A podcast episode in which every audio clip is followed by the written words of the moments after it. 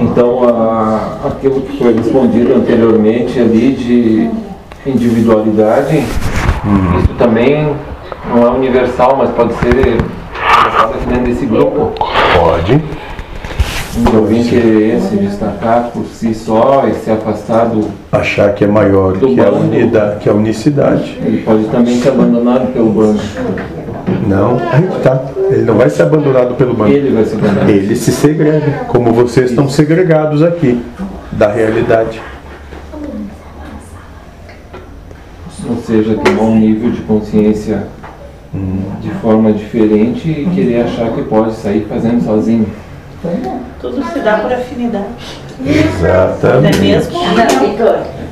Exatamente. Juntos nós somos uma corrente, cada um sendo um elo, um fortalece o outro e a gente se mantém de certa forma unido.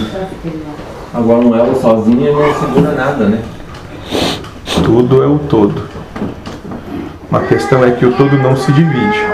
Apesar de estar como vocês aqui ilusoriamente segregados, o todo continua sendo o todo intacto. Mesmo aquele que parece andar sozinho? Não está sozinho. Se estiver percebendo todos, sempre estará imerso. Todo caminho. Na verdade, somos uma só. Todos são um. Aquele músico gastou anos escrevendo sozinho, lendo sozinho. Você acha que realmente ele estava sozinho? É. Trabalhamos tanto tempo com ele.